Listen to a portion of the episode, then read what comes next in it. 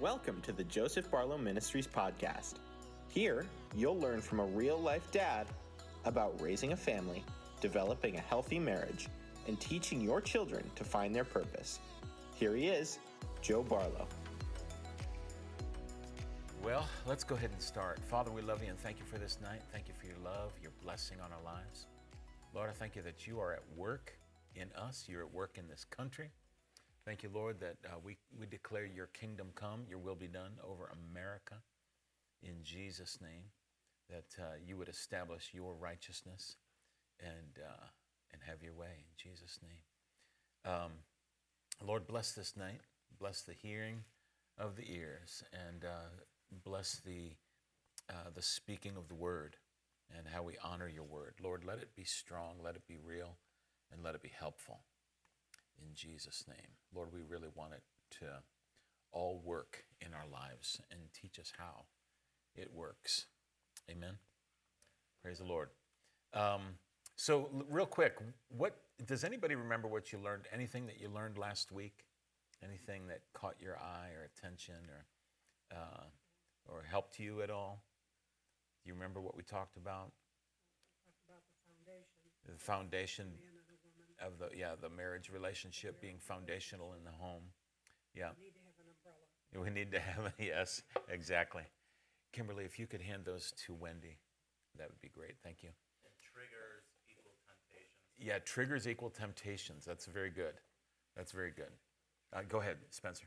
The discipline of intimacy overflowing into all aspects of your life. Yeah, yeah. The the, the I said the discipline of intimacy. Yeah, and uh, so you know sometimes people go in and have prayer time, and then they come out and they're mean as a snake. It's like, who you been hanging out with in there? you know, what's that all about? You know, uh, you know. Hopefully, if like when when Moses came down from the top of the mountain, his face was shining and uh, the glory was so strong that he had to put a veil over his face because it was just so much and um, so we we have uh, we should shine i mean we should be like those little glow in the dark things that you know, the stickers that you put on the ceiling for your kids you know the little stars you know make them think that the stars are out in their bedroom you do, yeah, Roger. You can check that out. Yeah, you, you'll you'll find them. Target has them, you know, or or uh, what's the other place? Hobby Lobby. Uh, so, um, but we should be like that glow in the dark material. If you hang out with the light, you should glow. You know, you should shine. If you if you are hanging out with the light, you should shine.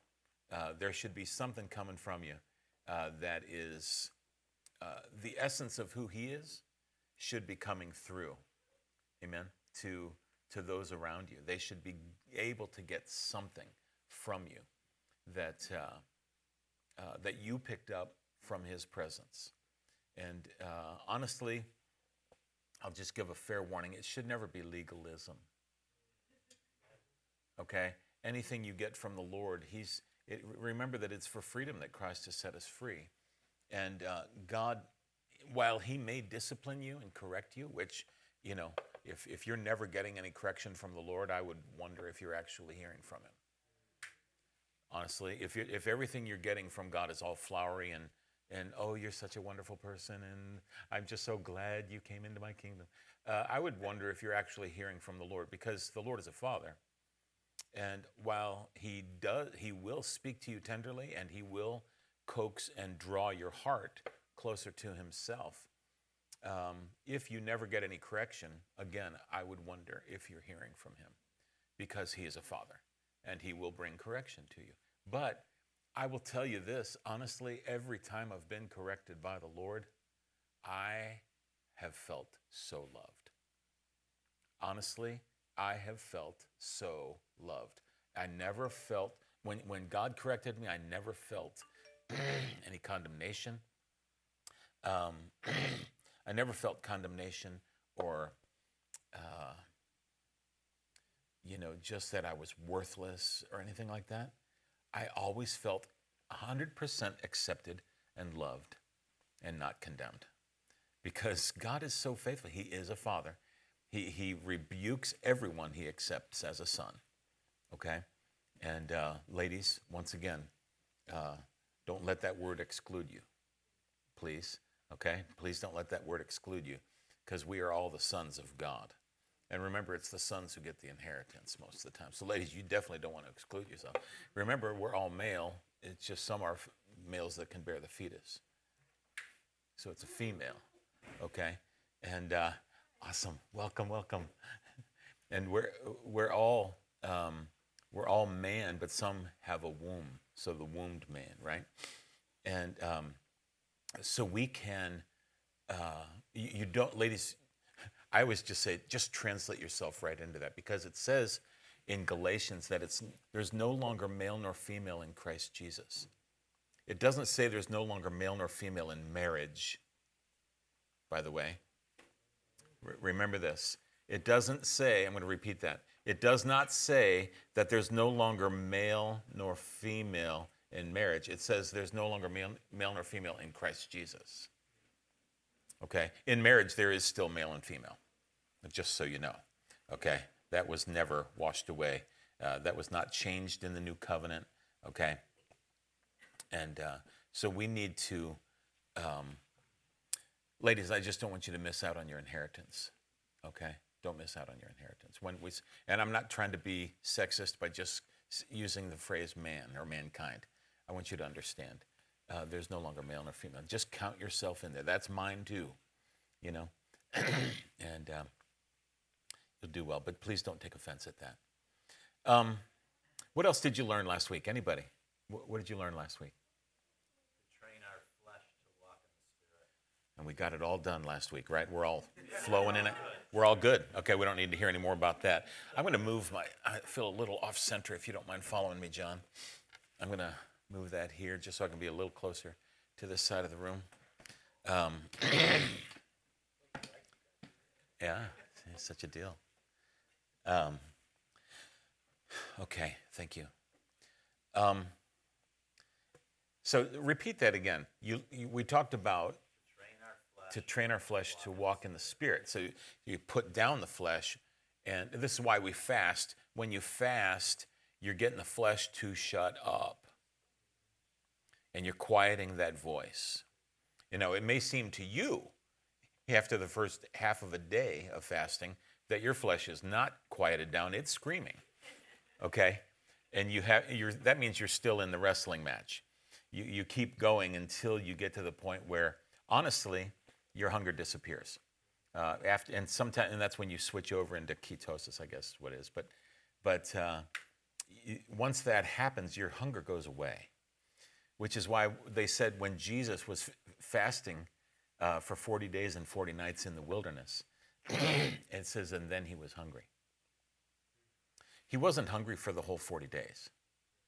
He, was, he wasn't hungry since his body switched over into ketosis, but normally your body has about 40 days worth uh, to eat up before it says, okay, if you don't start feeding me now, I'm going to have to start eating some organs.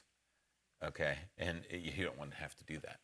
But normally, the human person has about 40 days of, of reserves, you know, on most of us, and some a little more, some a little less. Um, but it was at that point that he was hungry. And at that point, that's when the temptation is the strongest. If you don't eat then, you're in physical danger. Okay? So that's when the devil stepped in and said, Turn these stones to bread. Okay? And, uh, which, by the way, um, not to offend any Michael Jackson fans, but he said that song was from the Lord when it said, You know, we are the world. I'm sorry, I don't want to step anybody's toes, but um, but he said that song was from the Lord, and but it, it, it couldn't have been because one of the ver- right there that verse he said, "As the Lord has shown us by turning stones to bread." No, no, no, no, no, Michael. He, he did not turn stones to bread. The temptation was to turn stones to bread. He didn't turn stones to bread. That was what the devil wanted him to do. Amen. Uh, I'm not trying to cut down MJ or anything like that. All right. Here we go. Um, one more thing. Anybody else learn anything last week that you, you, you want to share? That you end right at 8.30. That I end right at 8:30. Woo! Amen. That's a beautiful thing, isn't it? That's a beautiful thing. All right. I know you are. All right, so listen, I want to get into tonight's message. And as I was praying about this, I just felt uh, the key, because we're talking about marriage, we need to go to the primary marriage chapter. And that would be Ephesians chapter 5. And so this is the chapter that, well, some use it for ammunition, you know, and uh, and and some uh, some ignore it, and they say, well, this just doesn't fit my reality, so I'm not going to go on that playground right over there. I'm not going to venture into Ephesians chapter five. My personal view is that all Scripture is God breathed and is uh, it's fruitful for correction and admonition and training and instruction. And um, so when I look at Ephesians chapter 5, you know, there's some wonderful things in it and there's some scary things in it. Okay? but I do believe that if we will venture into it and learn, uh, we can be changed. We can be changed. Okay? Um, so years ago, uh, I was driving, my, my sister was in town with her husband, and uh, they're not believers. And we had our kids sitting in the back seat, and they were there with us, um, uh, my, my sister and her husband.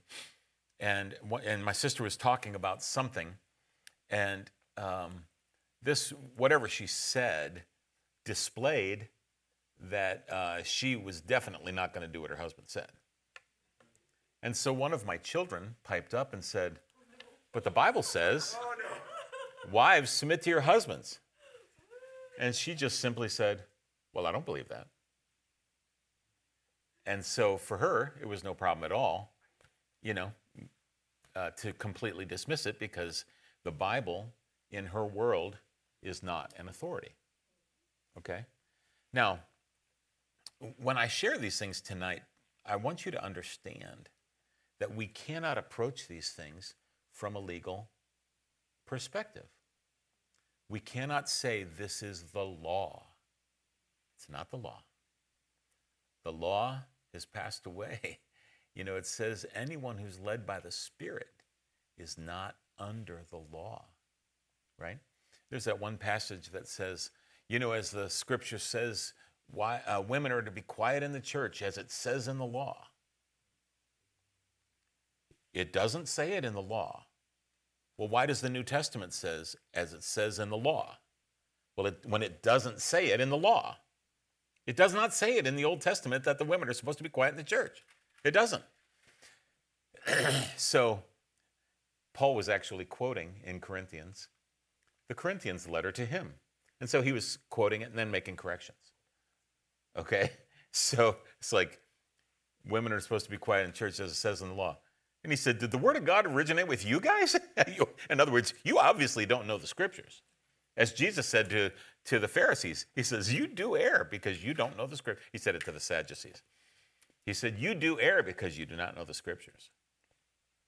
Uh, so he effectively, Paul was saying the same thing to the Corinthians. You guys got it wrong. Okay? Remember, in Christ Jesus, there's no longer male nor female. But that is not the situation in marriage. Which is why we have no problem having women teach in this church. Zero problem having women teach in this church. I don't have a problem with it because this, I mean, in, in the scriptures, there were several women who were apostles. Now, how can you be an apostle and can't teach in a church? That doesn't make any sense. Okay? Paul was correcting some specific things in, I'm getting off into this. Paul was speaking some specific things to that particular body or that particular uh, group of, of people there. And he was bringing them correction, things that they would need in their, in their situation. Anyway, enough of that. There's no longer male nor female in Christ Jesus. But there is still male and female in marriage. Praise the Lord. I'm mighty happy about that. Okay? Um, so, uh, what I'd like to do, uh, well, let me take you a second verse uh, before we get into Ephesians chapter 5. And it says in John chapter 2, verse 5, okay, in John chapter 2, verse 5, Mary says to the servants at the wedding feast in Cana of Galilee, she says to the servants, Whatever he says, do it. Whatever he says, do it. Okay? Now, um, I like that. When I was going to uh, work under Bill Winston, okay, I was I started out as uh, volunteering in the School of Ministry, leading worship at the chapel services, and then I got hired as the sound man to run sound for the or run audio for the uh, School of Ministry and then the School of Business. So I got to go through both of those. Praise the Lord, that was awesome. And then um, uh, and then they made me the music ministry coordinator. And then it was coming time to be, uh, the, my next promotion was the director of the School of Ministry in the Bible Training Center.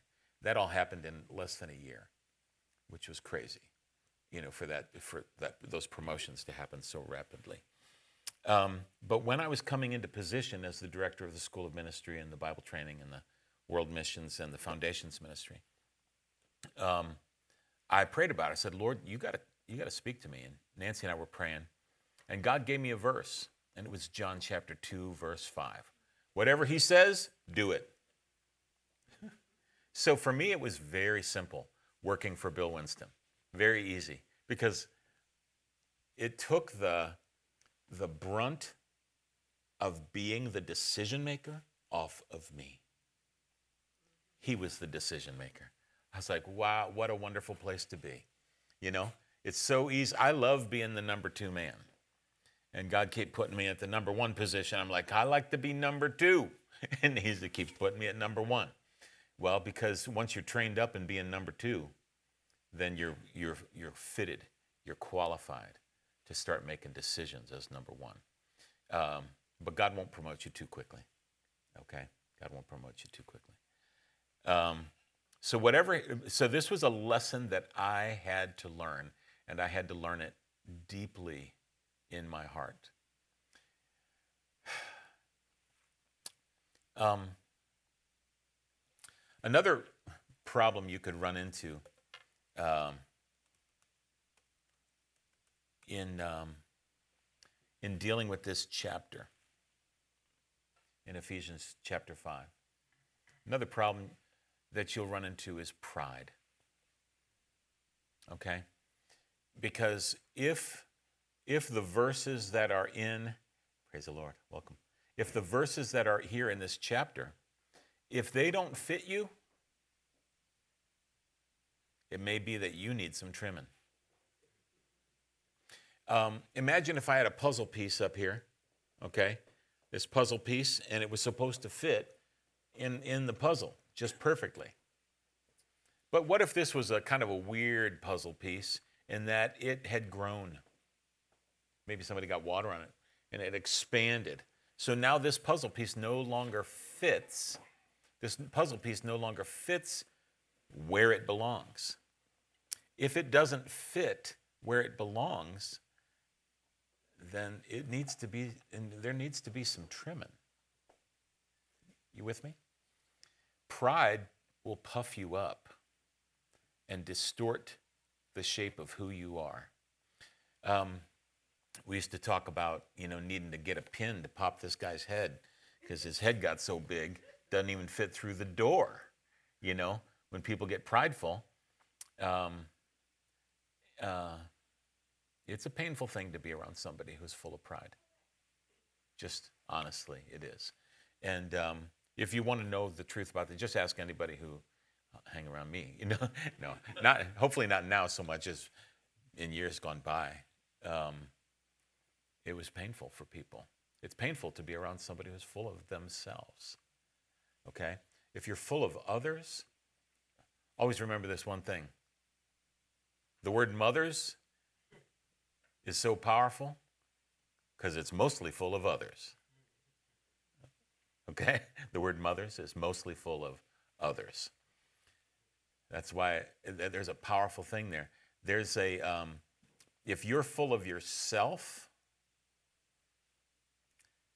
you're going to be lonely. And the sad thing is, you'll probably enjoy your own company if you love yourself so much. You know? You know what I'm saying?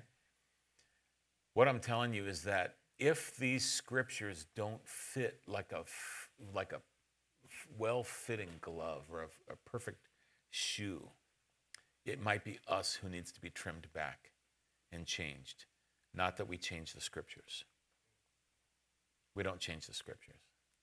We let ourselves be conformed to Him. Okay? Now, again,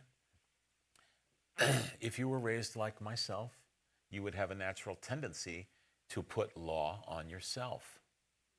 That's not what I'm saying. And that's not what I believe the Lord is saying.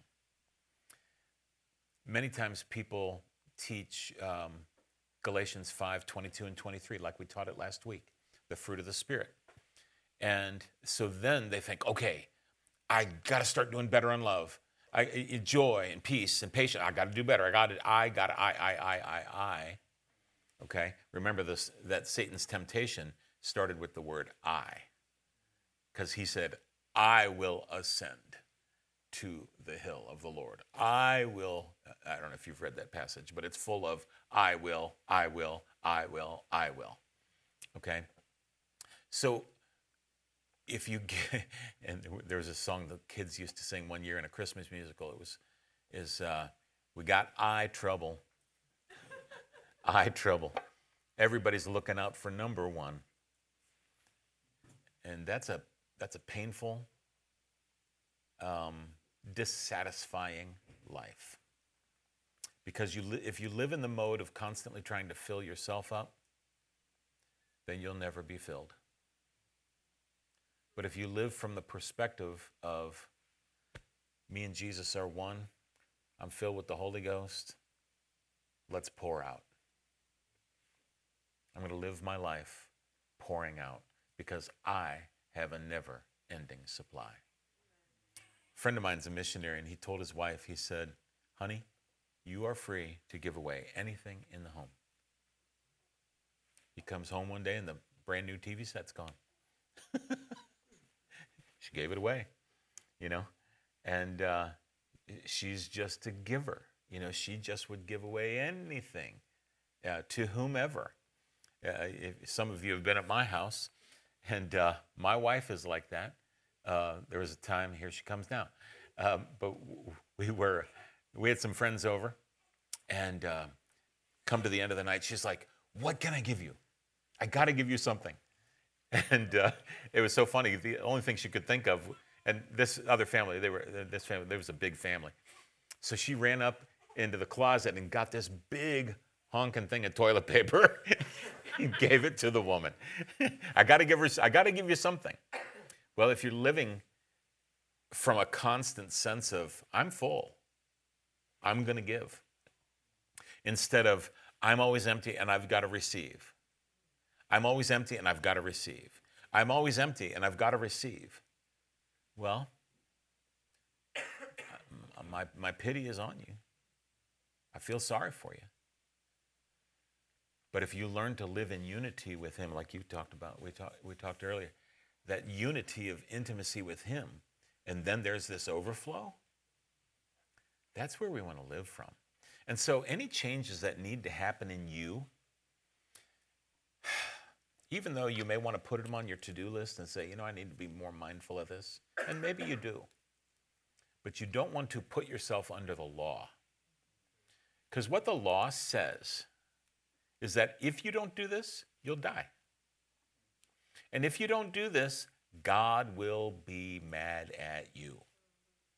If you don't walk in love, if you don't score a 10 every time you're rating yourself on how well did you operate or walk in love, if you don't hit a 10, then God must be mad at me. And oh, darn, I messed it up again.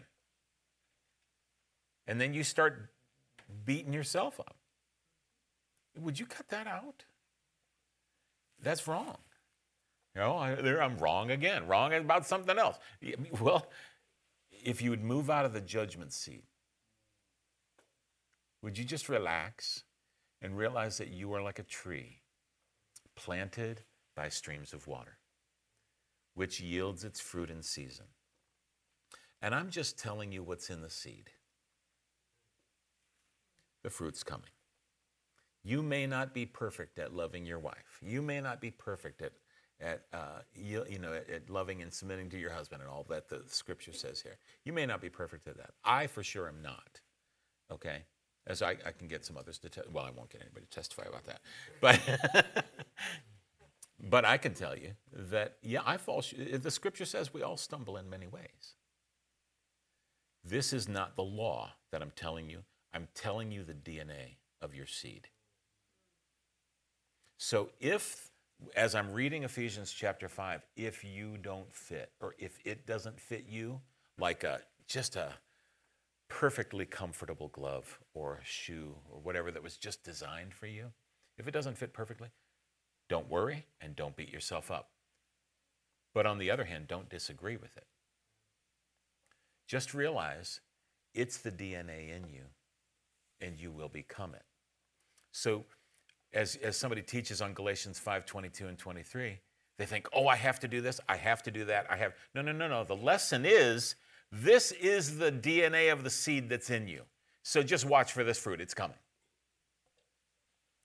You're like a tree, it yields its fruit in season. Is this making sense? You really need to let you need to lift this law off of you. You can't live under the law. You were not created to live under the law. Is this making sense? We've really got to, because it says very clearly that Christ redeemed us from the curse of the law. And, and um, Romans chapter 8, verse 1 says, There is therefore now no condemnation for them that are in Christ Jesus. Well, my brother and I used to play guitar on that boat down in the city back in 1984. And uh, that boat, what was it? It was called the Star of Chicago back then. It's now the Odyssey. It's the big one, and the dinner cruise. So we were regulars back in 1984 on that boat, playing, you know, our our regular 70s music and all that kind of stuff, right? Having fun. Well, there was this one multimillionaire. He had he owned like 11 different companies, and he came and um, uh, he really liked my brother's music, and he wanted to be his manager. Okay, so he he, picked, he came over one night and he uh, took us out to Rush Street. He wanted to take us out to dinner, so he had his Rolls Royce with a Doberman pinscher in the back seat. You know, it's crazy. So we went over to Rush Street and bought three salads. Cost more than a hundred dollars. I was like, whoa, what is up with this? That's ridiculous. And um, but the Lord kept telling us, minister to him, minister the gospel to this guy. And we were timid. We were shy and we were holding back. The Lord kept saying, minister the gospel to him, minister. So I remember one day I was sitting in my dorm room in college and uh, my brother calls on the phone. My roommate answers the phone. Uh, And uh, no, no, I actually I answered the phone. My roommate was there. And uh, my brother says, Ben blew his head off. Well, right away I'm thinking, and his blood shall be on your head. And right away, my roommate says, There is therefore no now, now no condemnation in Christ Jesus. Thank God he was there. Because mentally I could have gone into a spiral. Right? I could have eaten that thing and it would have eaten me. Is that, is that true? So, now is God happy that I didn't? No, but he forgives me. Right? If you take the scripture as law, it will cut you. But if you take it as a seed, it will grow you. Is this making sense? So we take Galatians 5 22 and 23 and say, this is the DNA.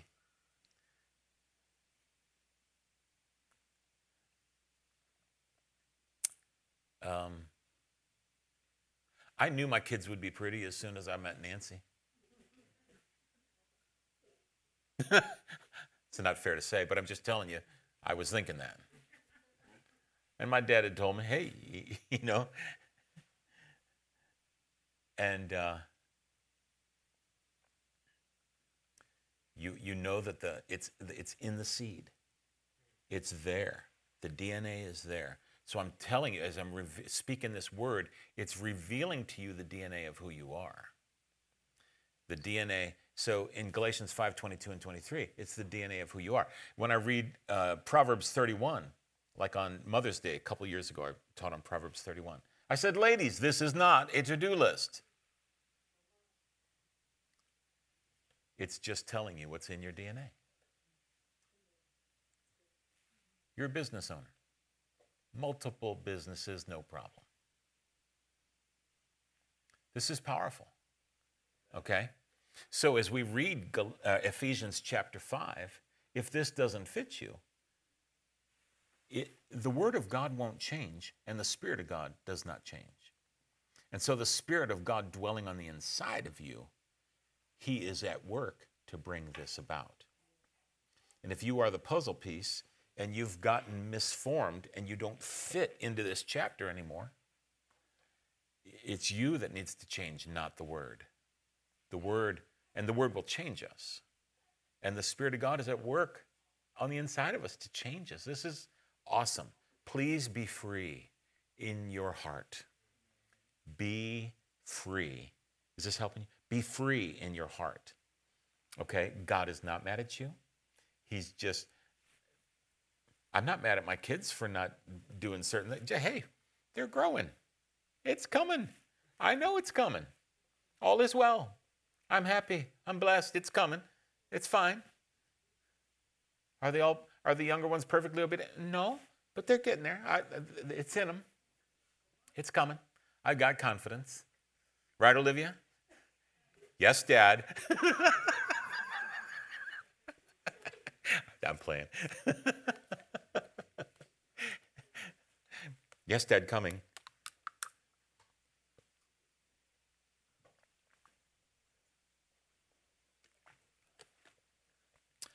What's in you? The seed of God is in you. The Spirit of God is in you. And we conform to Him. We're being transformed from the inside out. We're being transformed by the presence of His Spirit in us. We are born again, not of corruptible seed, but of incorruptible seed. Okay? So, Let's get into Ephesians chapter 5. You ready? Did I, did I soften it up a little enough for you? Okay? So that we have, we have some confidence now to get into the word. Okay? Ephesians chapter 5, verse 1 says, Follow God's example, therefore, as dearly loved children. Okay? Verse 2 And walk in the way of love, just as Christ loved us and gave himself up for us as a fragrant offering and sacrifice to God. Well, let me go back to verse 1. Follow God's example, therefore, as dearly loved children. Now, you know, you inherit some things by imitation, and you inherit some things by, by DNA. You inherit some things by uh, being around somebody, and then you have a natural tendency to want to um, I don't know, talk like them. It was funny because one of my kids went with me on a missions trip, and they noticed when I started talking to somebody who was Spanish, even though I couldn't speak Spanish, I would talk with a Spanish accent. That's foolish. But it happened naturally for me over and over again, and I wasn't intending to. It just happened, okay? so we inherit some things by imitation. Okay, I noticed uh, sometimes the way I lay down uh, on on the uh, on a couch or lay down on my side, and I remember, I remember my father laying down like that. As a matter of fact, almost every night after dinner, he would lay down on the couch and he would say, "Hey, go grab me a coat and throw it over me," you know. And he said, "Grab one for my feet too," you know. He said that hundreds of times. Okay, and he would take a quick nap, and uh, and then he'd be up for the evening and up and about. Um, but I remember those things, and and we pick up things by being around people. I don't know if you've noticed this, but every person on this front row, from here over, has all has their right leg over their left leg.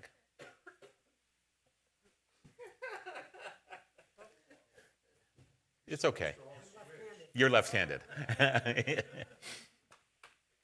watch this. As you're in a meeting sometime, watch what happens. Just be observant. Every once in a while, notice that you are sitting in the exact same posture and position as the other person in the room. Go ahead and be observant. I've seen it thousands of times. You pick up things, okay? You pick up things, and it's okay. Eh, But we pick up things by imitation, all right? Um, my siblings, when they, when, when they have visited the church or seen me preach, they said, You look just like Daniel. Just like my dad used to when he would present, when he would be up talking in front of a group. They said, You just look just like him. And um, I never saw my dad present that much. So I think some of that's genetic. But follow God's example, therefore, as dearly loved children. Not legalistically, but because you're a son. Look at verse 1. Follow God's example, therefore, as dearly loved children. Don't do it legalistically, do it because you want to be like your daddy. Do you know my daughter Natalie? When I don't know what age she was, but at one point she decided that no matter what food I liked, she liked it. Even if she hadn't tasted it, if daddy liked it, she liked it. So you pick up some things by imitation. And um, so follow God's example, therefore, as dearly loved children. Dearly loved. I'll say this you know, dearly loved children do not have, um, what do you call it? Uh, uh, insecure, thank you, insecurities. They don't have insecurities because they're completely loved and they know it. All is well. I'm fine. Praise the Lord. Verse 2 And walk in the way of love, just as Christ loved us and gave himself up for us as a fragrant offering and sacrifice to God. And now, if you were to actually read that verse and not pass over it and think, okay, I, I, I read it, I'm fine. no, it's like you just, yeah, I just stepped on a landmine and I'm fine. No, you got to let this thing blow up on you. You got to let this word blow up. Um, how many here have ever bitten into a clove of raw garlic? Raise your hand if you've ever bitten a clove of raw garlic. Okay. So, that, as far as I'm concerned, is the definition of potential. you got potential, but nobody ever took a bite of you. Nobody ever put enough pressure on you to get out what's really in there. Okay? Uh, a garlic, my goodness, what is released from a garlic? Whew, dear God, it is painful. What's that? When it's crushed, when it's. Oh yeah, when if you cook garlic whole.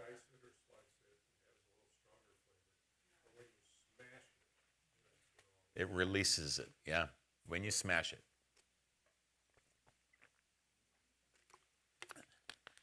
So the release of that. Um, let's let's smash this verse, verse two, for a second. Not too long, because we we got a long way to go, right? And walk in the way of love, just as Christ loved us, and gave him. How did he love us? He gave himself up for us, as a fragrant offering and a sacrifice to God.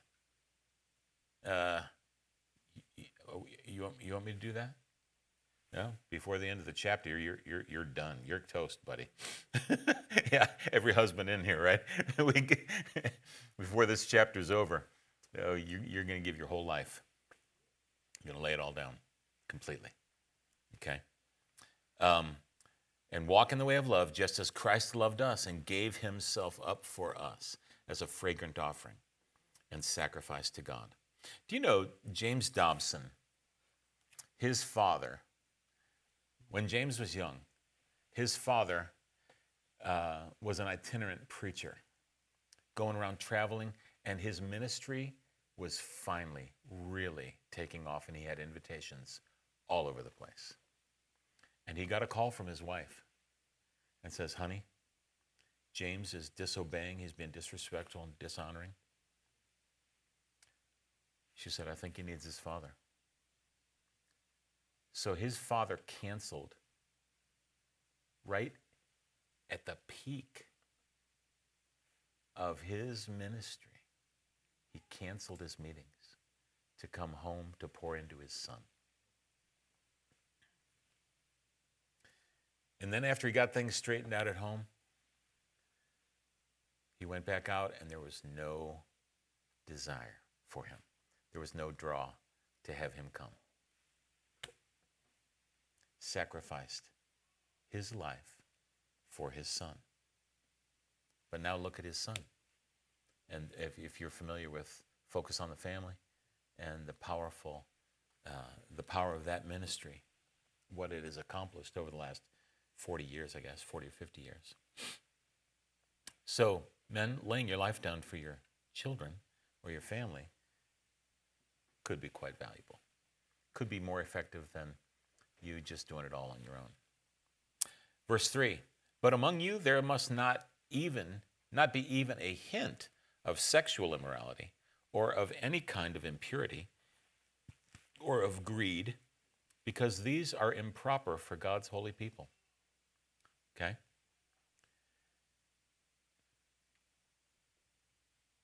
Let me just say this. Do you guys know how often I am tempted to do drugs?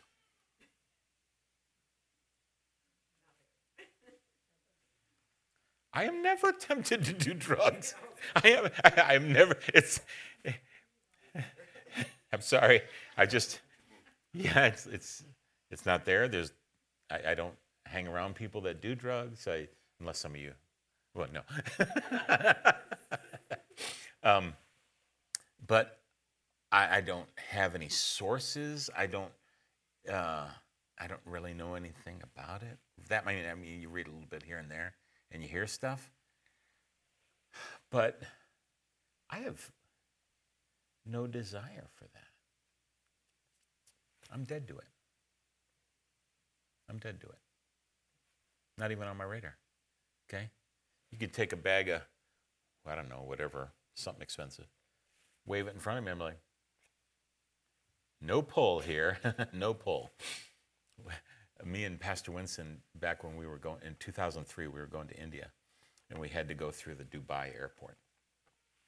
So we had to walk from one terminal to the next, and as we were walking through the Dubai airport, it's just like a car showroom. Very, very extraordinarily expensive cars, like you know the three, four, five hundred thousand dollar types. And boy, every single time Pastor was looking at these cars, I said, "You really like that stuff, huh?" He said, I, I, I appreciate fine craftsmanship. I said, That's awesome. I said, This thing, this stuff has no pull on me. you know, I, I, um, I, I, just, it doesn't do anything for me. Um, I mean, you cannot put a family in a Lamborghini. you know, it just doesn't fit. Um, where's your, where's your priorities? Uh, but among you, there must not even be a hint of sexual immorality or any kind of impurity or of greed, because these are improper for God's holy people. What is this telling you? It, it is saying don't do that, but it is also saying this is, you know, this is not in your DNA. In my family, we would say that's not what Barlows do. And in this family, I would say that's not what Christians do. Welcome to the family you're in the family. Our DNA doesn't have that problem. Okay? Um, nor should there be obscenity, foolish talk, or coarse joking, which are out of place, but rather thanksgiving. you know, uh, some some jokes and stuff are funny. For me, honestly, and let's just give a little word of warning. I have zero tolerance for practical jokes. Other jokes are great, but for practical jokes, I have zero tolerance because for practical jokes, you always somebody always has to lie. They have to lie to me. Ah. Sorry, I'm too vulnerable for that. I'm too gullible because I'm what they call a believer. And believers believe. And so I'm way too susceptible. Now, I'm sorry to ruin your fun, but, but practical jokes are, and my kids all know it. Don't do practical jokes. it's, not, it's not fun, it's not funny. Uh, for me, because of the lying aspect of it, I just can't do it. Okay? And, um, but among you there must not, or it says, nor should there be any obscenity, foolish talk, or coarse joking, which are out of place, but rather thanksgiving. Um, I think that God is the one that invented humor. You know, uh, I would, you'd probably have some chagrin in me saying that I do believe God is the one who invented dad jokes. you know, but uh, we'll see. We'll find out when we get there. Okay. Um, but uh, things that deride other people are not good. And it's not part of who we are, it's not our DNA. So let's not get involved. It's just easy to say no when you don't want to. Um, for of this you can be sure no immoral, impure, or greedy person, such a person is an idolater, has any inheritance in the kingdom of Christ and of God. Okay? Now, are you going to lose your salvation over telling an off color joke? I don't think so. The way you don't get salvation is through, the way you don't get into God's, into heaven is by not believing in Jesus Christ, right? Um, however, the person who has this in their DNA, they just need to get saved. Now, again, if you look at that and say, wait a second, I know I'm saved, but I also like to do this, this, and this. Okay, well, just like everybody else in this room, God's got some work to do on you to fit you into the puzzle piece, into the right place, for, to get you to line up with your DNA. Okay? I've told this story before, and I'm, uh, but when the, the Nancy was working at a doctor's office, and the girl, uh, the daughter of the head nurse, uh, got her feet smashed in a car accident. And um, so Nancy, and the doctor said she'll never walk again, and her wedding was only like three months away. And the doctor said she would never walk again. And Nancy said, said to this lady, uh, the mother, said, You should have my husband come and pray for her. And so they invited the whole family over for dinner. And I remember exactly where I was because we used to live north of North Avenue, uh, just north of where Kai's restaurant is, a couple blocks north there. And we would pull out that street and then do the little loop around right in front of Kai's and head, head east. As soon as I made that little loop around right in front of Kai's restaurant, the Lord spoke to me. He was exactly right there. And he said, Tell her DNA, or no, tell her body to line up with her DNA. Tell her body to obey her DNA. And as, at, and, and do you know that when we got there and I laid hands on her and prayed for her feet, nothing happened, as far as I know. We didn't see anything happen. We had a great evening of dinner, fellowship, and talking. It was great. And then when I prayed for her, there was no instant miracle. But I did tell her body to line up with its DNA. Well, what does the DNA say? The DNA said that her feet were straight. And the DNA said that her bones were fixed and everything was working correctly. The entire roadmap of how she was created was written in her DNA. And so when I spoke to her body to obey the DNA, within two and a half months, whatever, she was walking. And she was able to walk down the aisle at her wedding. Well, we have to listen to God. But in the same way, here, when it says, um, uh, that all these things, you know, there should be no obscenity, no sexual immorality, all these things. Listen, just tell your soul to line up with your DNA. Your DNA says you don't have this in you. Your DNA is the new creature. Your DNA is God Himself indwelling you. And as God is indwelling you, there's, no, there's not going to be any sexual impurity coming out of you because there's none in there. If we learn how to live by the Spirit of God dwelling in us, then life is going to be coming out of us. The good stuff's going to come out, not the negative garbage. For of this, verse 5, Ephesians 5 5. For of this you can be sure no immoral, impure, or greedy person, such a person is an idolater, has any inheritance in the kingdom of Christ and of God. Once again, if that's what your problem is, you should get saved. You should get born again. Okay? Now, can sin linger? Well, there's not, not much that makes it through that new birth. But what about the tendencies? What about the habits you learned? What about things that are in your physical DNA that were impurities that were passed down from your generations? What about that? Yeah, we can we can we can fix all that.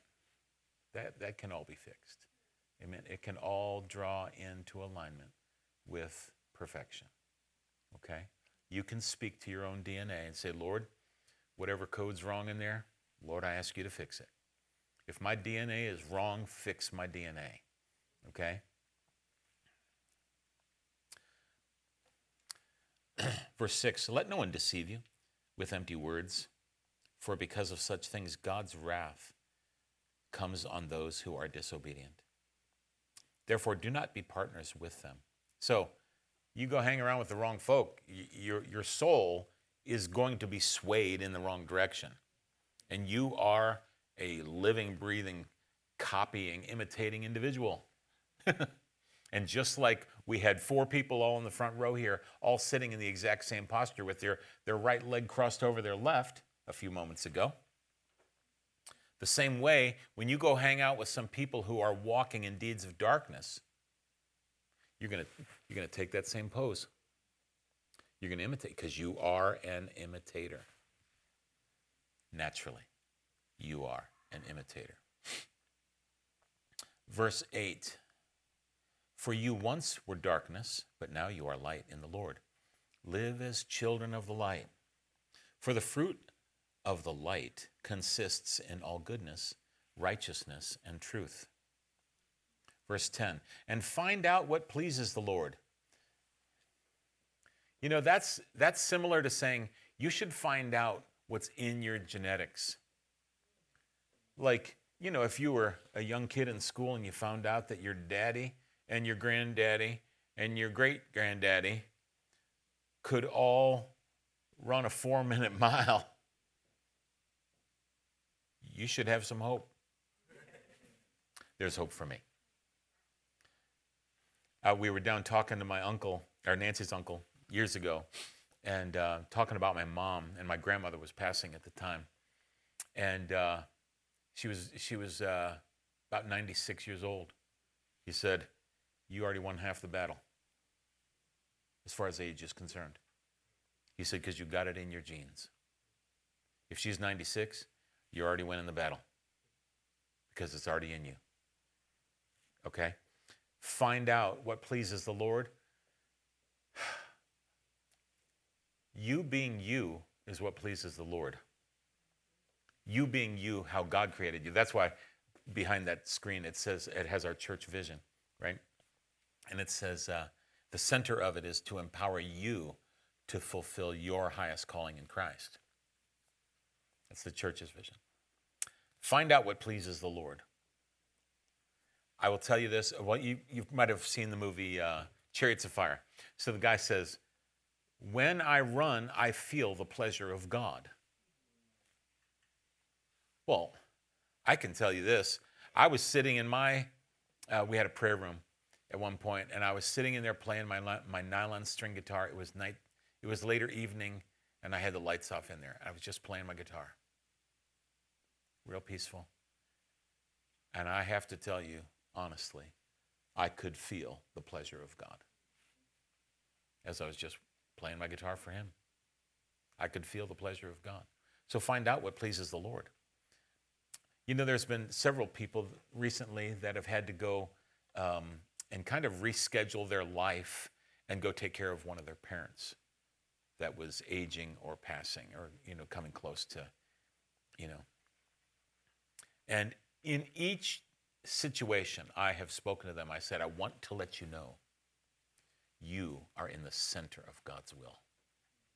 As you reach out and help your mother or father in their uh, final chapters of their life, you are ple- you are in the heart of God's will. You are in the center of God's will for your life. Don't have any doubt about it. Find out what pleases the Lord. Verse 11 Have nothing to do with the fruitless deeds of darkness, but rather expose them. uh, you see that phrase, rather expose them? Remember, sin likes darkness, it doesn't like the light. When Nancy, can I share this? So, back when uh, Nancy came out of bulimia, back before we were married, and she found that if she started having the thoughts about going out and binging, she found out that if she would tell me, all of a sudden the temptation would evaporate. Sin does not like light. Sin likes darkness. So it says, expose it. That's awesome. Every time she would say, I think I'm going to, I'm, I'm thinking about stopping at the store, all of a sudden, the temptation, it would be gone. And she would make it back home without, without uh, stepping into sin. Okay? Um, verse 12 It is shameful even to mention what the disobedient do in secret. Okay? That's just a good verse to hold on to. You know, it's a good way to live. You don't need to be talking about other people's sins uh, because there can be a trap in the middle of that for the person who's listening. Okay? But everything exposed by the light becomes visible, and everything that is illuminated becomes a light. Ooh. Everything that is exposed by the light becomes visible. That's a really good thing. But everything that is illuminated becomes a light, which means you become a light. You are shining like stars in the universe as you hold out the word of life, as it says in Philippians 2, right? You shine like stars in the universe as you hold forth the word of God. Um, and I, I, I, was meeting with a couple on uh, via telephone, doing some marriage counseling via telephone the other day, and uh, I said, next week let's meet in person. And my thought was, you know, if there's anything going on, any spiritual stuff going on, you know what I'm saying? Yeah, I'm saying. Uh, in other words, if there's any demons hiding anywhere, they start to wiggle when you get in their presence. You can start to tell. Ah, there we go. We're starting to get an agitation, and and um, it's like, oh, they start to wiggle. Oh, they start getting uncomfortable, and then you can deal with it. You see what I'm saying? Uh, so that's the light because we are light, and and uh, that's us being luminescent. We are shining and it's causing the darkness to get uncomfortable. All right. So, verse 14. This is why it is said, Wake up, sleeper, rise from the dead, and Christ will shine on you. Verse 15 Be very careful then how you live, not as unwise, but as wise, making the most of every opportunity, because the days are evil. Okay? This way, you, we, all need to examine are we really using our time wisely? Uh, God help me. According to this verse, Lord, uh, Lord, help me to make the most of every opportunity because the days are evil. In other words, the days themselves are trying to destroy what God's what you're trying to do. But you can you can rise up above that. Be very careful then how you live, not as unwise but as wise. Verse 17, therefore do not be foolish, but understand what the Lord's will is. If you understand what the Lord's will is, you're not foolish. If you don't understand what the Lord's will is, then you could be classified as foolish. pretty simple. I'm just taking you through one step at a time. Now, verse 18 says, Do not get drunk on wine, which leads to debauchery.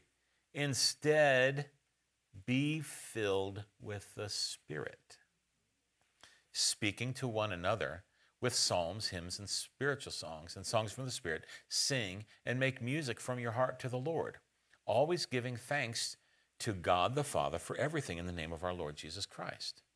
Okay, now this is really cool because you could also translate this verse in verse 18 where it says, Do not be drunk on wine, which leads to debauchery. Instead, be filled with the Spirit. It could say, it could be translated this way Be drunk, but not with wine. Be drunk, but not with wine, because that leads to debauchery. Instead, be filled with the Spirit. It says in chapter 13 of, of, of uh, 1 Corinthians, it says we've all been given the same, same spirit to drink. Um, talks about the new wine. You, you don't put new wine into old wineskins. That's why you had to get born again before you could receive the baptism of the Holy Spirit. Because you can't put the Holy Spirit into an old wineskin. You can't put the Holy Spirit into an unregenerate man. That's an old wineskin. That thing will burst. He wants a fresh new wineskin, which is the new man, the new creation. You're brand new in Jesus Christ. And then you fill it with the Holy Spirit, and He begins to expand. And that wine, in a sense, begins to ferment, take on a life of its own, has healing properties, has mind altering properties. Right? The Spirit of God wants to transform you. Do not get drunk on wine, which leads to debauchery. Instead, be filled with the Spirit. Do not, or, or again, it could say, be drunk, but not with wine. Be filled with the Holy Spirit. Now, see where the phrase says, be filled with the Holy Spirit?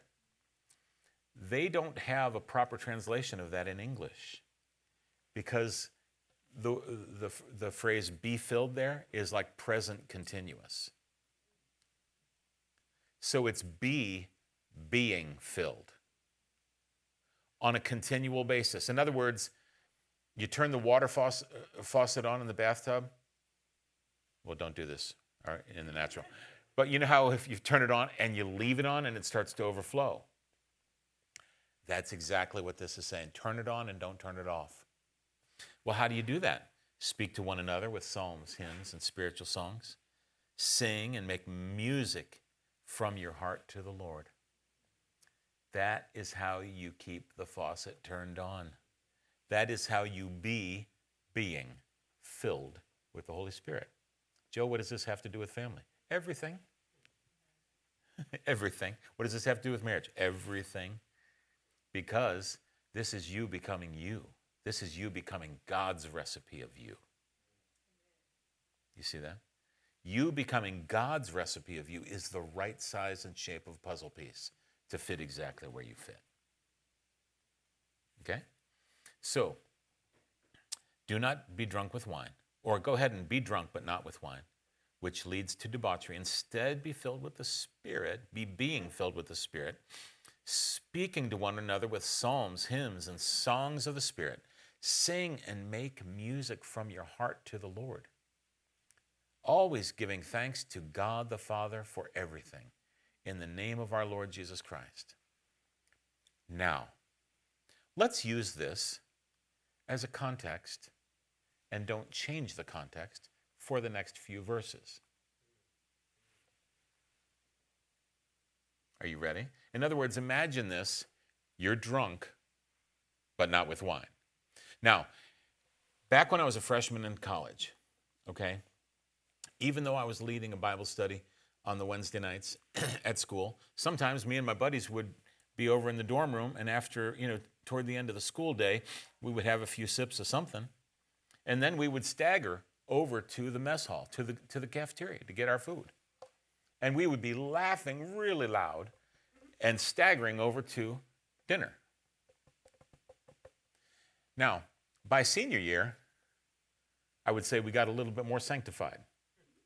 Okay? And we were way heavy into the Spirit and way heavy into the Word, and we were just really into it. And so after, you know, towards the end of the school, you know, like before dinner, we'd be over in the dorm room, we'd be praying in the Holy Ghost, worshiping God, and we'd start laughing and having fun. And then you'd see us walking over to the cafeteria, and we were staggering and laughing and being really loud. Same picture. One, you're filled with the Spirit, one, you're filled with spirits. right? Okay? Both of them are mind altering. Both of them will make you happy. Okay? Um, but imagine this like a cloud, like the atmosphere of happiness and joy. And you know, you're drunk in the spirit, you're, you're, you're speaking to one another with psalms, hymns, spiritual songs. I don't know if everybody here has experienced that, but um, it's pretty cool. let's just, let's, maybe we'll save that for another time, I guess. Uh, but there's a lot of joy when this gushing is coming out of your spirit. It's just you're really, really happy. You're very happy. Okay? As a matter of fact, I said to somebody the other day, yeah, I was ministering to somebody on the phone the other day. I said, Do you know that you could be on this earth as happy and content as you will be in heaven?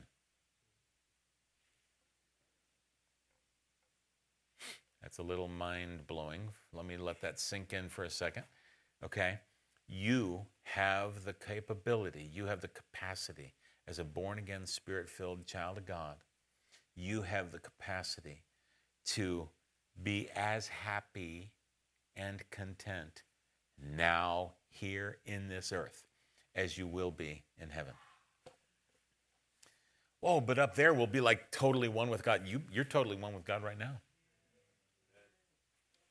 But we'll be in the presence of God. You're, you're in the presence of God right now.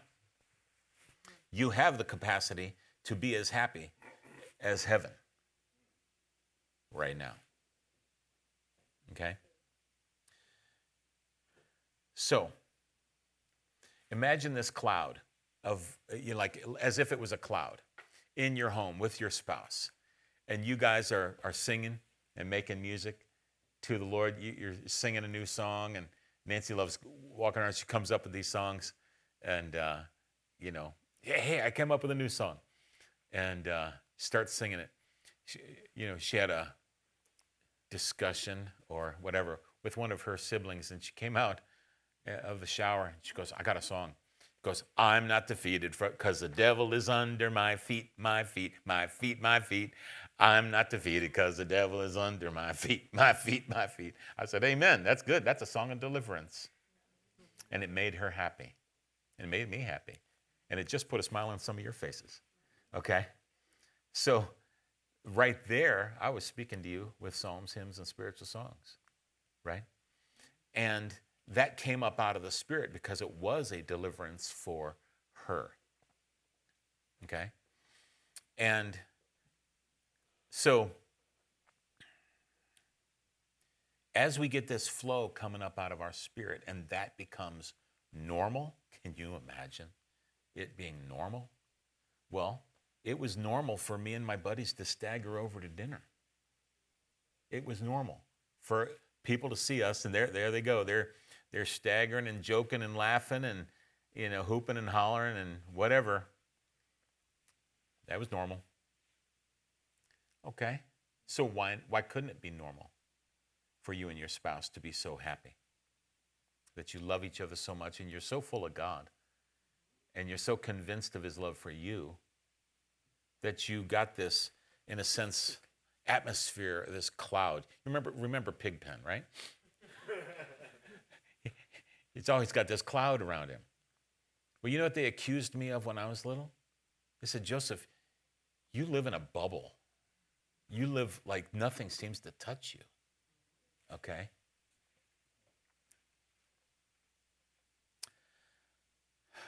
So, based on this context, of being drunk but not with wine, singing psalms, hymns, spiritual songs, singing and making melody in your heart to the Lord, always giving thanks to God the Father for everything in the name of our Lord Jesus Christ. Submit to one another out of reverence for Christ. What? Submit to one another out of reverence for Christ. What, what does that have to do? No, this is what's going to come out of this cloud of being filled with the Spirit. Okay? And submit to one another out of reverence for Christ. Verse 21.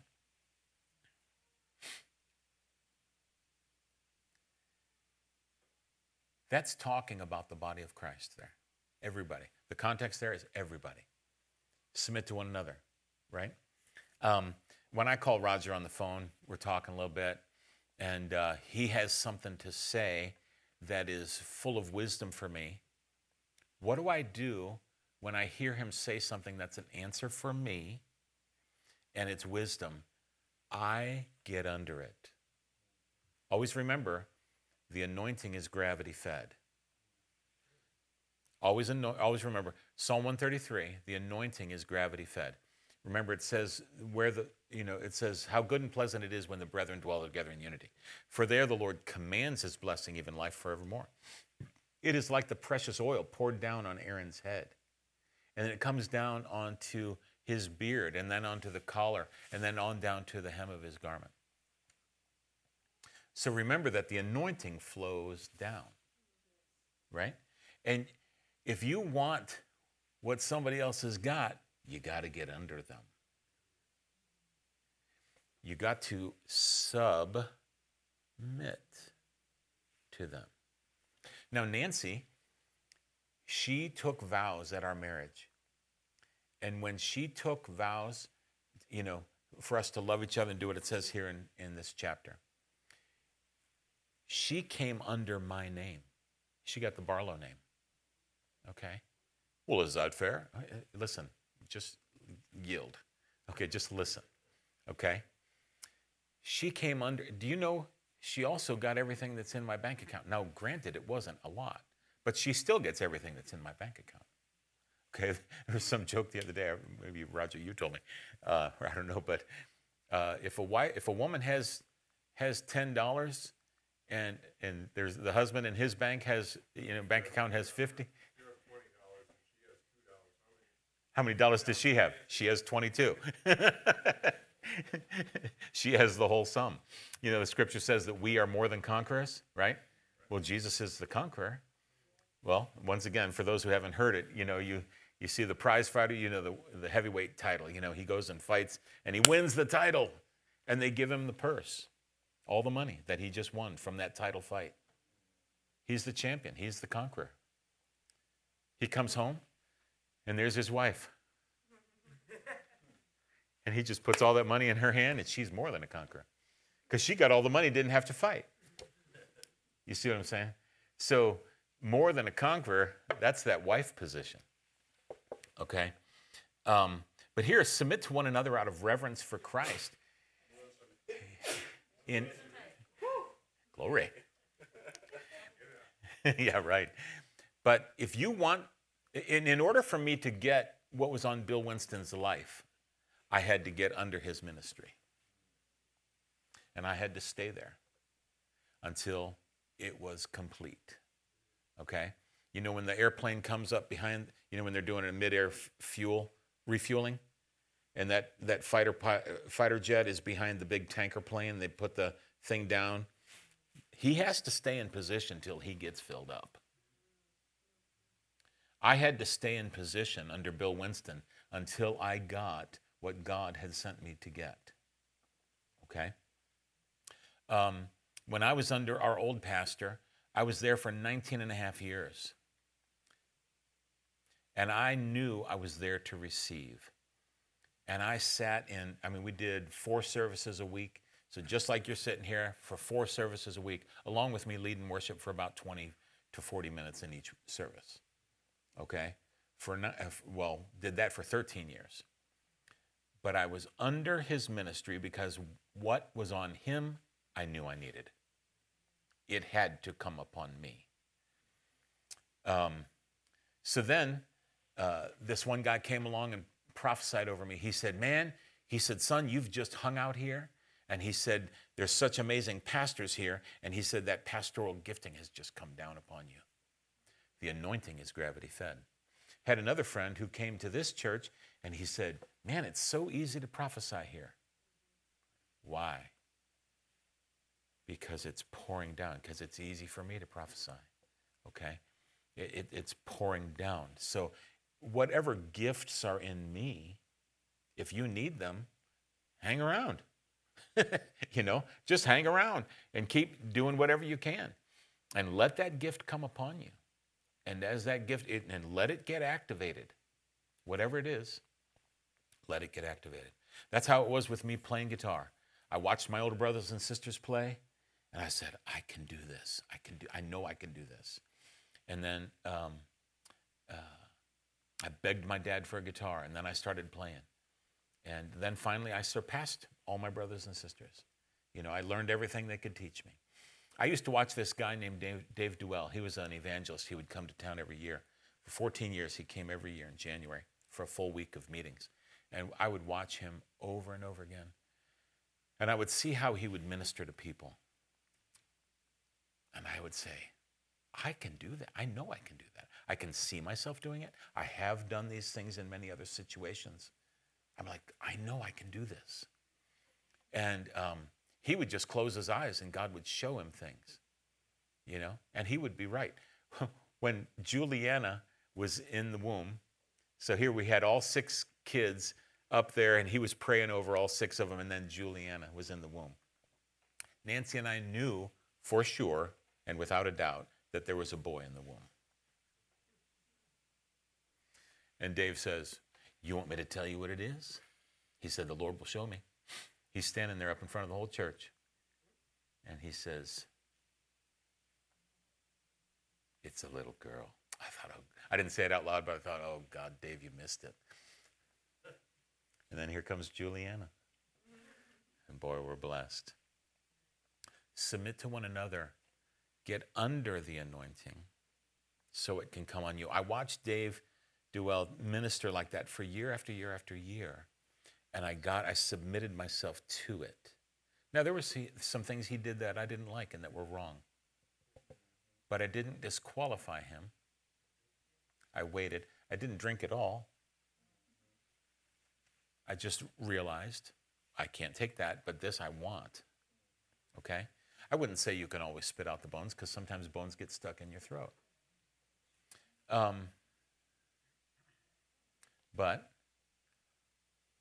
I was able to receive from him. When I saw that Dave was the last guy in the church and they had to close the lights off in order to get him to leave because he was praying for every last person. And that takes a lot of love. And when I saw that happening, I thought, okay, I'm going to keep receiving from him because I for sure don't have that much love, you know. and so I need to keep receiving. Well, get under the anointings that you want to receive from because they they'll flow down. Well, the scripture here says submit to one another out of reverence for Christ. Now let's look at the word Christ there. What does the word Christ mean? It means it could mean Jesus, but it doesn't say Jesus. It says Christ. Okay? So if it says Christ, that means the anointed one or his anointing. Okay? So if it means his anointing, then if I submit to you out of reverence for the anointing that's on you, because I want some, I, you see what I'm saying? You get under what do they say? You get under the spout where the glory comes out. You want to get under the anointings that you want to receive. Just do it. Get, get under and serve with all your heart. Well, that's what this says here. Submit. Submit, of course, means, you know, it comes from the word submission, which means come under the mission of another. Sub, under, mission get under their mission. Yield to them. Get under, and it says, do it to each other. Again, this is in the context so far in this chapter of the full body of Christ, submitting to one another out of reverence for Christ. Now, Um, so you submit or you come under, you yield to. The word submit means yield to. It could mean obey, but there's a stronger Greek word for obey. This word is hupotasso. The word for obey, like children obey your parents, that's hupokuo. It's a different, uh, it's a much stronger, hey, do it type of thing. That's not what this is. Submission here is submit out of honor, out of love, and hey, I, and so for me, when God said uh, about Pastor Winston, he said, um, whatever he says, do it. John chapter 2, verse 5, whatever he says, do it. It was so easy for me because I loved the guy. I wanted the anointing that's on his life. Okay? I want the anointing that's on his life. And um, so it was easy for me. No matter what he told me, he just said, Yes, sir. Went ahead and did it.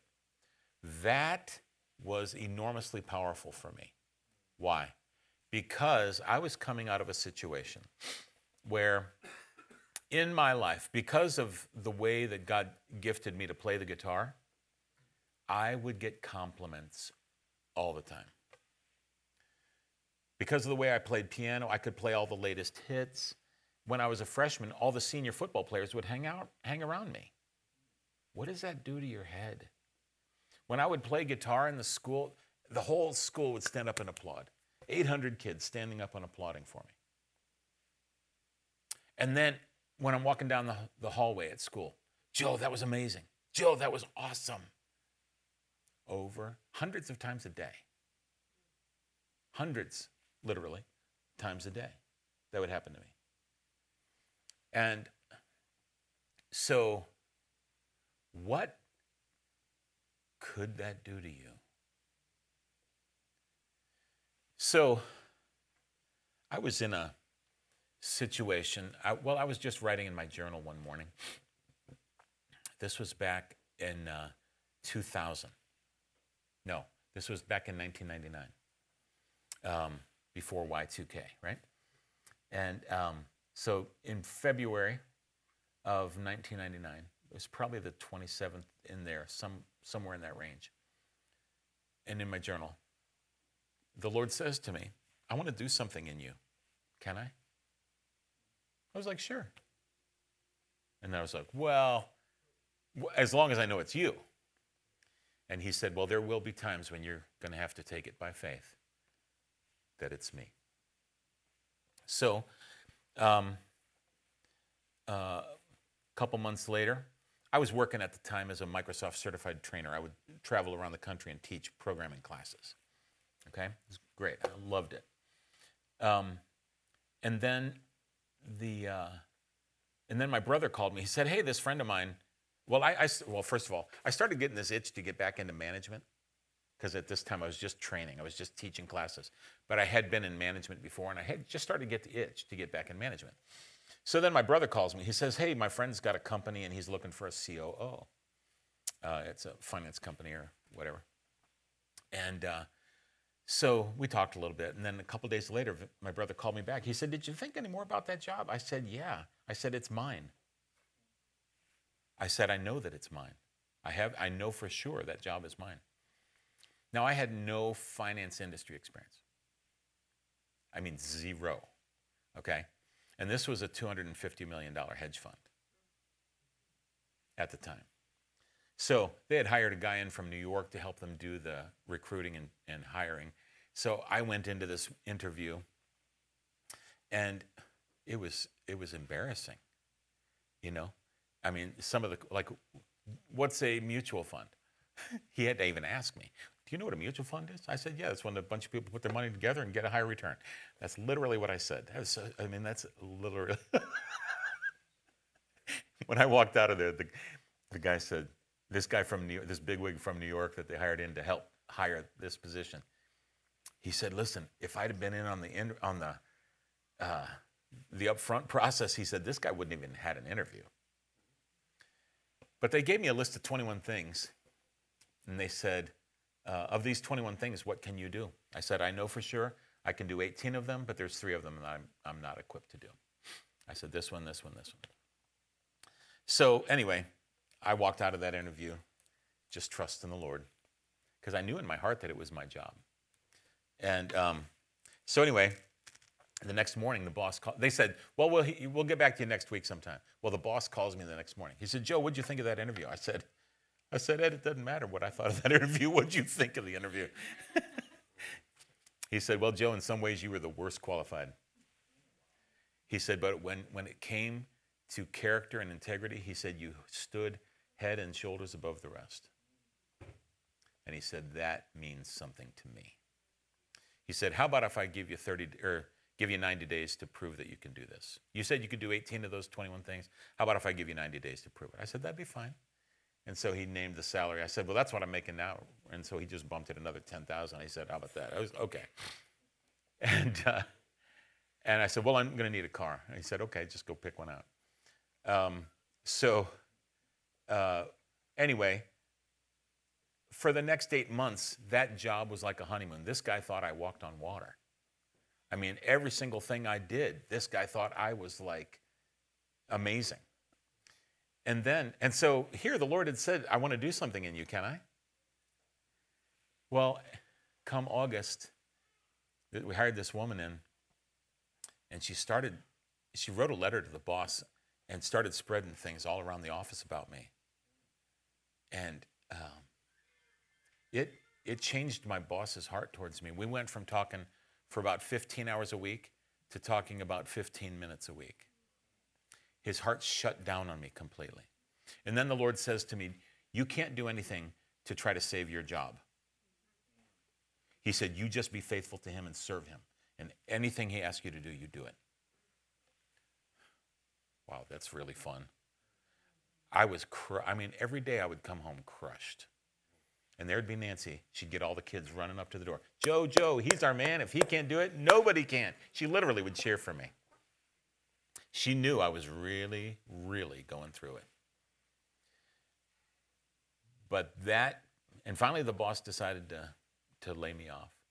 And, um, and once I, I, I, I had gone for something that I shouldn't have gone for, which didn't materialize, but because I left for a job, I didn't get the six month severance that he promised me. This was like a trip underneath a steamroller. I'm sure no one here has ever done that. But you can imagine, you know how they put the thing on vibrate and it starts vibrating, really squishing it down. You take two or three trips with that steamroller over you, it's going to get everything out of you. And that's what this was like. What was God going after? The pride. The years of, Joe, that was amazing. Joe, that was awesome. Because in order for me to, to yield and submit to the image of Christ and to come up under the image of Christ, I had to be transformed. And God knew I could not do this on my own. Now, there was no physical harm in it, there was no sickness or disease involved.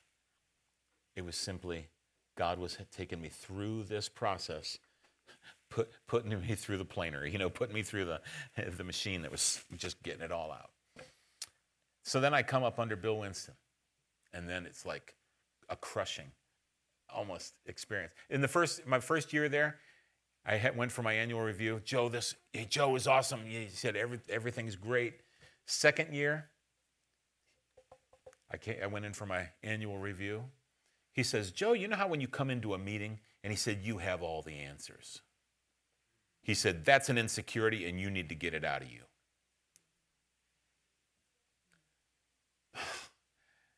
And he had really pinned me down in several issues that were real weaknesses in me. I literally, on the way back from his office to my office, had to go hide out in one of the classrooms until my face came back to normal. Because he was reading it to me and he had gotten it right out of the Holy Ghost. But he wasn't afraid to tell me the truth. And he told me the truth. But I submitted to it because I was yielded to God. And because I was yielded to God, God was able to do something in me that he never would have been able to do. And so, when I say submit to one another out of reverence for Christ, I want to tell you that for me, the word submission is one of the most happy words in the Bible. Because once again, I love being number two man. Because somebody else is in charge and they run everything, and I just have to stand behind them catching all the wake. It was easy being number two for Pastor Winston. It was easy when he said, You know, I'm going to be out of town, you take the service. Yes, sir, no problem. It was easy. All I, because I just stayed submitted. You know, back when I was leading worship at our old church, one day the pastor was going to be gone, and I thought, oh, this is great because I'm going to be able to take my tie off. I hate wearing a tie. And the Lord said, You will not. And He reminded me of when the shepherd plants his staff, all the sheep come up to the staff, and the shepherd can walk away because all the sheep will stay right staring at the staff. And as long as I was the, on staff, I had to stay in position and not change it for myself. Does this make sense? It only comes out of a root of pride to want to do those things. Okay? So I understand when, when we talk about submission, this submission is a happy word for me. Very happy. It's a life filled word because just like in Psalm 133, where the anointing comes down, man, there's so many blessings. Man, when I'll tell you this, when, when I left Living Word, I sat down with Pastor Winston, had a final meeting before we left, and he goes, I want to tell you that I was very honored that you came to this church. It's like, what? I mean, I felt like so honored that I could even be involved in that church. And he said, No, I felt very honored that you would come. I was blown away by that. Then he goes, You need to go get some, you need to go get a couple good preaching suits. And he writes me a personal check. This is not a suit, by the way. I took my tie off many years ago, and I just, I, I believe it was a, a different situation. Doesn't have to do with that, but this, but this submission thing. See, in the next, see, if, if everybody did up to verse 21, every single marriage would be just fine. Every single marriage. Submit to one another out of reverence for Christ. Perfect, beautiful. Now, however, do you know that the Bible translators put right in the middle, look at this. See the big letters here? Wives and husbands. It says it right after verse 21. And because it, then says, Wives, submit yourselves to your own husbands as you do to the Lord. Well, now we got the now the boxing match has started. Okay, now this is where uh, we get into husbands and wives. Well, the Bible translators put that in there. Do you know that in verse 21 it says, Submit to one another out of reverence for Christ? In verse 22 it says, Wives, submit, to your, submit yourselves to your own husbands as you do to the Lord. Do you know? The word submit is not even in verse 22. If you look in the King James Bible, the word submit, where it says wives submit, it's in italics, which means it's not in the original. It's inferred from the previous verse. Okay? So, submit to one another out of reverence for Christ, Christ, wives unto your husbands as unto the Lord. Oh man, it still does say wives, basically. It infers wives submit to your husbands. Um, now, it would be awesome if everybody did everything just as a team and everything, you know, everybody did their part, which we all are supposed to do. But do you know even your body has a head? And do you know that even a team has a quarterback? I mean, a football team has a quarterback. Uh, a basketball team has a, a point guard who's calling out all the shots and telling everybody what to do. And everybody, if they don't submit to the lead, they don't get to play the next game. If the, if the center is told, snap on three, and he snaps on two, he doesn't get to play the next game. If he decides that he's going to do it his way, he doesn't get to play the next game. So, what's going on there? Well, the Lord's saying that wives submit to your husbands, do you know that it's going to take, hopefully, it doesn't take to get the pride out of you. Hopefully, it doesn't take what it took God to get the pride out of me. That trip under the steamroller, that, that having to manage uh, a five, it, we went from 250 million to 550 million in the time that I was there. I would drive to the bank with four or five million dollars in my pocket, literally. I was a signatory on a, a bank account that had $25 million in it. And he trusted me with good reason. I said, Lord, why did you put me in this place? Why did you put me in this job? He said, Son, I needed a faithful man there. I said, Well, the faithful thing I could do, but this finance stuff, I don't really know. I don't have a clue about it. Okay? But I did, I did not drop the ball in that full year and a half that I was there. He's, and even my boss said to me when he was letting me go, You didn't do anything wrong. That's what he said to me. You didn't do anything wrong. What a testimony. Okay? But pride will malform you.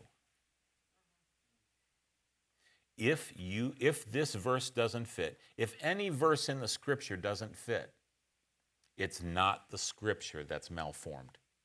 It's you. But once again, tell your soul line up with your DNA. What is your DNA?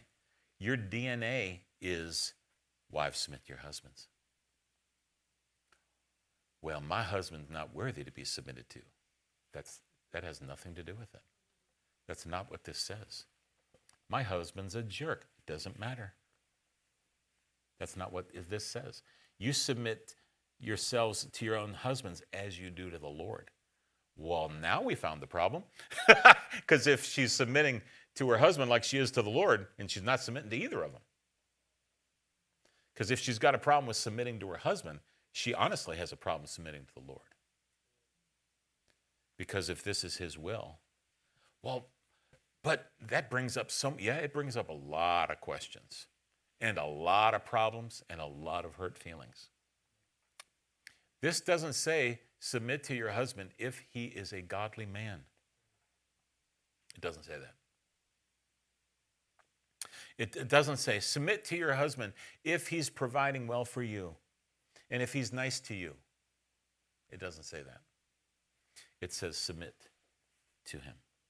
Wives, submit to your own husbands as you do to the Lord. For the husband is the head of the wife, as Christ is the head of the church, his body, of which he is the Savior. Now, as the church submits to Christ, so also wives sh- should submit to their husbands in everything. Man, well, look how disobedient the church is. Ladies, you're doing fine. if, you're, if you're doing it just as much as the church is to Jesus, the church is quite disobedient, quite unsubmissive. But that's not the plan. That's not the plan. The plan is that we all yield. Now, once again, please let me tell you this and reiterate what I said at the beginning. Do not take this as law. This is not the law. This is your DNA. So, the more the closer you come to Jesus, the more conformed you will be to this word. And if you're not conformed to this world, don't feel condemned. If you got a if you got a serious problem with submitting to your husband, don't feel condemned. Say, Lord, you're going to have to help me. You're going to have to fix me whatever you want to do in me, you better make it right because I need help. Because I obviously cannot do this on my own. But Lord, if this is truly your will, I'm willing to be made willing. I'm willing to have you work on me. Because if this is the optimum way, is if this is the best way, sign me up. How did you get born again? You believed and you said with your mouth, Jesus, you are what? Lord. Lord means boss. He means in charge. means you're going to. When God came and asked me, He said, asked me to do something. He said, Are you willing to do this? I said, Lord, wait a second. I signed up for this. I, I you know, I made you the Lord of my life. When I declared Jesus, you are Lord, I mean, that, that should have settled this. here you're asking me if I'm willing to do something. The answer is obviously yes, you are Lord. I'm willing to do it. Should be there, should be our answer. Now, the wife, the problem with women often is they are so capable and so strong. And literally, most of the time, and it's been proven, they can run things by themselves.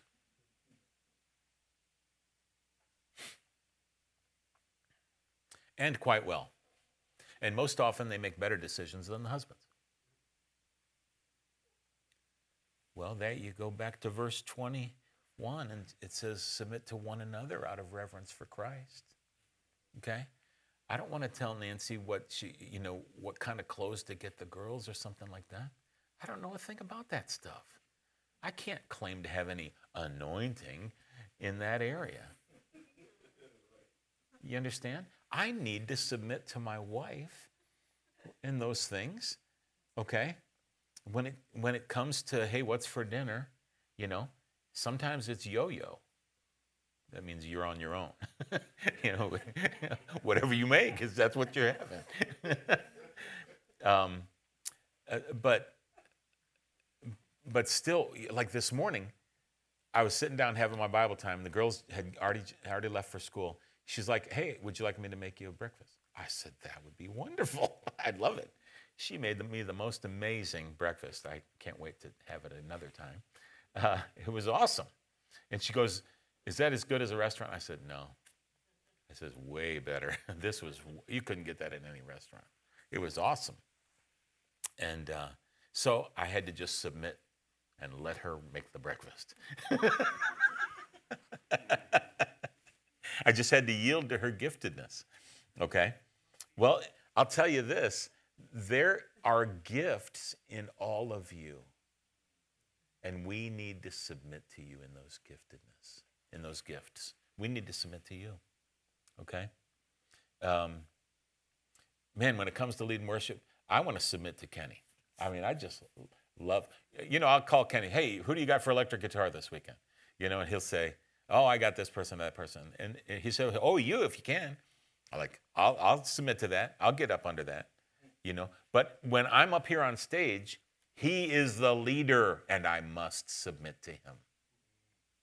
But he at the same time knows that I'm the pastor. And so his heart is submitted to me. So we're submitted to one another out of love and reverence for each other's anointings. And honestly, it's a beautiful thing. But I will do what he tells me. When I'm on that worship team, I it you know, I'm just yes sir. you know, we'll we'll do it, right? Because he's in charge. Now I put him in charge, but still he's in charge. And I have a responsibility to lead by following. And moms, wives, you have a responsibility to lead by following. If you wonder why your kids are disobedient, you might want to check your own submission. It, what are you what are you leading in? You're the first follower. Follow. Well, what if I don't believe this? Okay. I'm just I just want to read you the scripture. If you, you have a choice whether you believe it. But believers believe. They have a tendency to believe. Okay. Thank you for listening to the Joseph Barlow Ministries podcast. This podcast is made possible by our listeners. To partner with us, head on over to josephbarlow.com, where you can donate and help us share God's heart for families with the world. And if you want to learn how to hear the voice of God personally, please consider taking our Hearing the Voice of God and journaling class. You'll learn to develop an open connection with God and allow the Holy Spirit to guide you through every step of your life. Thank you for joining us. We'll see you next time.